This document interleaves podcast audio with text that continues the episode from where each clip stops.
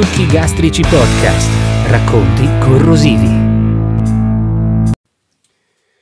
Ok, fuori, fuori piove, non so se sentite il ticchettio della pioggia sul lunotto della mia mansarda, quindi forse l'audio non sarà poi tutto sto granché in questa puntata, ma io raga ho bisogno di farla questa puntata perché ho bisogno di parlare, perché sono in quarantena da solo, il covid. Questo slancio di apertura verso il mondo è semplicemente un modo per non impazzire. Ho visto che molti fanno le Instagram story, fanno TikTok, io ho la cosiddetta faccia di cazzo, non sono per niente telegenico, quindi parlo, so che anche parlare non sarebbe proprio una grande cosa visto il mio accento romagnolo, ma potrei scrivere, ma la gente non legge più. Dopo una riga, dopo se non è scritta in grassetto in un titolo nessuno legge più niente, quindi ho più speranze di avere un pubblico parlando di cose stupide piuttosto che scrivere cose intelligenti. Sì, lo so, forse non è una grande pubblicità al podcast che sto facendo, ma il marketing non è proprio una cosa che fa per me.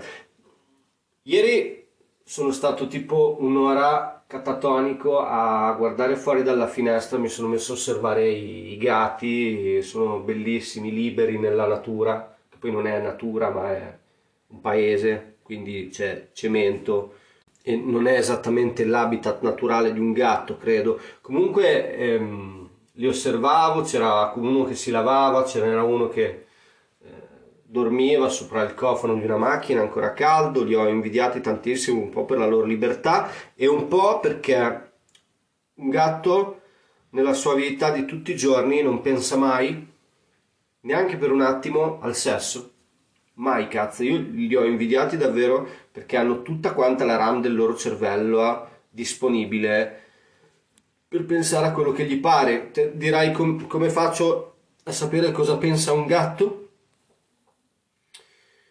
Innanzitutto sono una persona molto empatica. E poi credo eh, semplicemente che se un gatto pensasse al sesso cercherebbe di accoppiarsi. No? Cioè i gatti non hanno YouPorn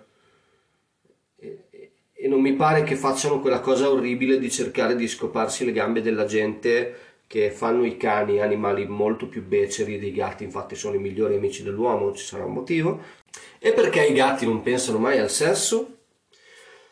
Boh raga, perché evidentemente la trovano una cosa meno piacevole di farsi le unghie sul divano o qualsiasi altra cosa piace fare a un gatto. Ai gatti non frega nulla del sesso Fino a che non arriva il giorno in cui le gatte vanno in calore, lì sbam! Lì dopo pensano solo ed esclusivamente al sesso, notte e giorno, non mangiano, non bevono. Non so se avete mai visto i maschi si radunano in gruppi dove, dove abitano le femmine. E ho letto, ho letto su amaltuogatto.com una roba del genere. Non chiedetemi come ho fatto a trovarmi su amaltuogatto.com, comunque c'era scritto che nel periodo dell'accoppiamento le gatte si accoppiano solitamente con più di un maschio perché comunque così garantiscono una varietà genetica migliore alla prole. E, tra l'altro particolarità che non sapevo, una gatta se fa, eh, si accoppia con eh, sei gatti può rimanere incinta contemporaneamente tutti i sei gatti, quindi nascono sei gatti, tutti fratelli di madre ma con padri diversi. Vedi te quante cose che si imparano ad andare nell'internet. In quel periodo i maschi impazziscono letteralmente, fanno a botte tra di loro, che poi non ho capito perché devono fare a botte che tanto la femmina la dà a tutti, ma boh.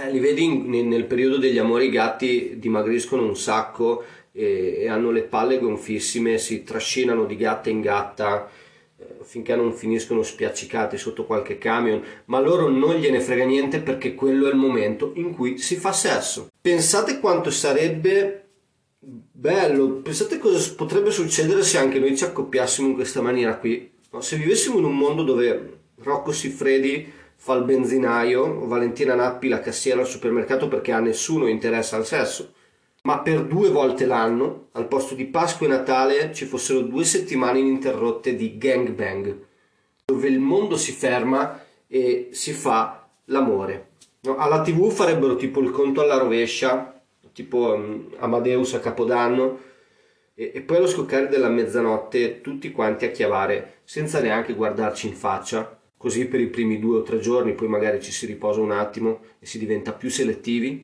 Pochi giorni prima dell'inizio del, delle settimane dell'amore Amazon farebbe tipo dei maxi Black Friday con eh, preservativi scontati perché dai comunque noi essendo animali un pochino più evoluti dei gatti magari useremo gli anticoncezionali eh, mi piace pensare che faremmo del sesso assolutamente promiscuo e non il solito sesso eterosessuale supermercati pieni di bancali di preservativi a prezzi convenienti io credo che ci sarebbero anche molte meno paturnie riguardo al sesso, molte meno malattie sessuali, no?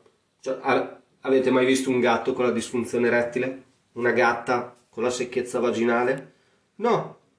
Semplicemente credo che un gatto, quando non è più in grado di assolvere eh, il compito di procreare, muore. Credo, eh, questo su, non l'ho letto su amaltuogatto.com eh, se ci sono qualche magari inesattezza e c'è qualche veterinario all'ascolto del podcast mi corregga pure. Eh. Tra l'altro su amaltuogatto.com ho letto anche che per la gatta l'atto sessuale è doloroso, ecco perché fanno tutti quei lamenti, quei versi. Quei versi sono i versi delle gatte che soffrono. Io avevo sempre pensato che fosse che trovavano estremamente piacevole le gatte fossero animali veramente molto vogliosi, invece no, eh, stanno patendo dolore e mi è molto dispiaciuto per le gatte, ma nonostante questo, nonostante soffrano, scelgono comunque di accoppiarsi con sei gatti alla volta. Ma vai, vai a capire i gatti, oh. Comunque finito di farmi questo mega trip sui gatti, ho chiuso la finestra, mi sono messo a letto, rannicchiato in posizione fetale e ho cominciato a blatterare tra me e me parole senza senso in una lingua che nemmeno conosco. Poi mi sono addormentato, ho sognato di essere un gatto maschio nel periodo degli amori. E poi mi sono risvegliato, invece ero sempre io, Harry. Mi sono maledetto per questo miraggio che ho dell'essere intelligente. Probabilmente se fossi così intelligente non starei facendo sto podcast, non starei parlando da 8 minuti di cose assolutamente senza senso. E infatti mi rivolgo a te, se ci sei, se c'è un ascoltatore che ha avuto il coraggio di arrivare qui, ti dico sei un fottuto eroe, ho fatto fatica io arrivare agli 8 minuti senza automandarmi a fanculo tra l'altro il mio pubblico sta anche miracolosamente crescendo, la, la, sezione analytics della piattaforma con la quale faccio questo podcast mi dice che, che insomma gli ascoltatori sono in aumento e io gli vorrei ogni volta rispondere ma davvero, ma sei sicuro? Cioè, lo dici per pigliarmi per il culo? Davvero? Cioè, dammi gli indirizzi di sta gente, dimmi chi sono, ditemi chi siete, scrivetemi su Instagram, ditemi Enrico, hai rotto le palle di fare questa cosa. I succhi gastrici trattino podcast su Instagram e, e niente, ci vediamo alla, al mio prossimo delirio mentale. Ciao!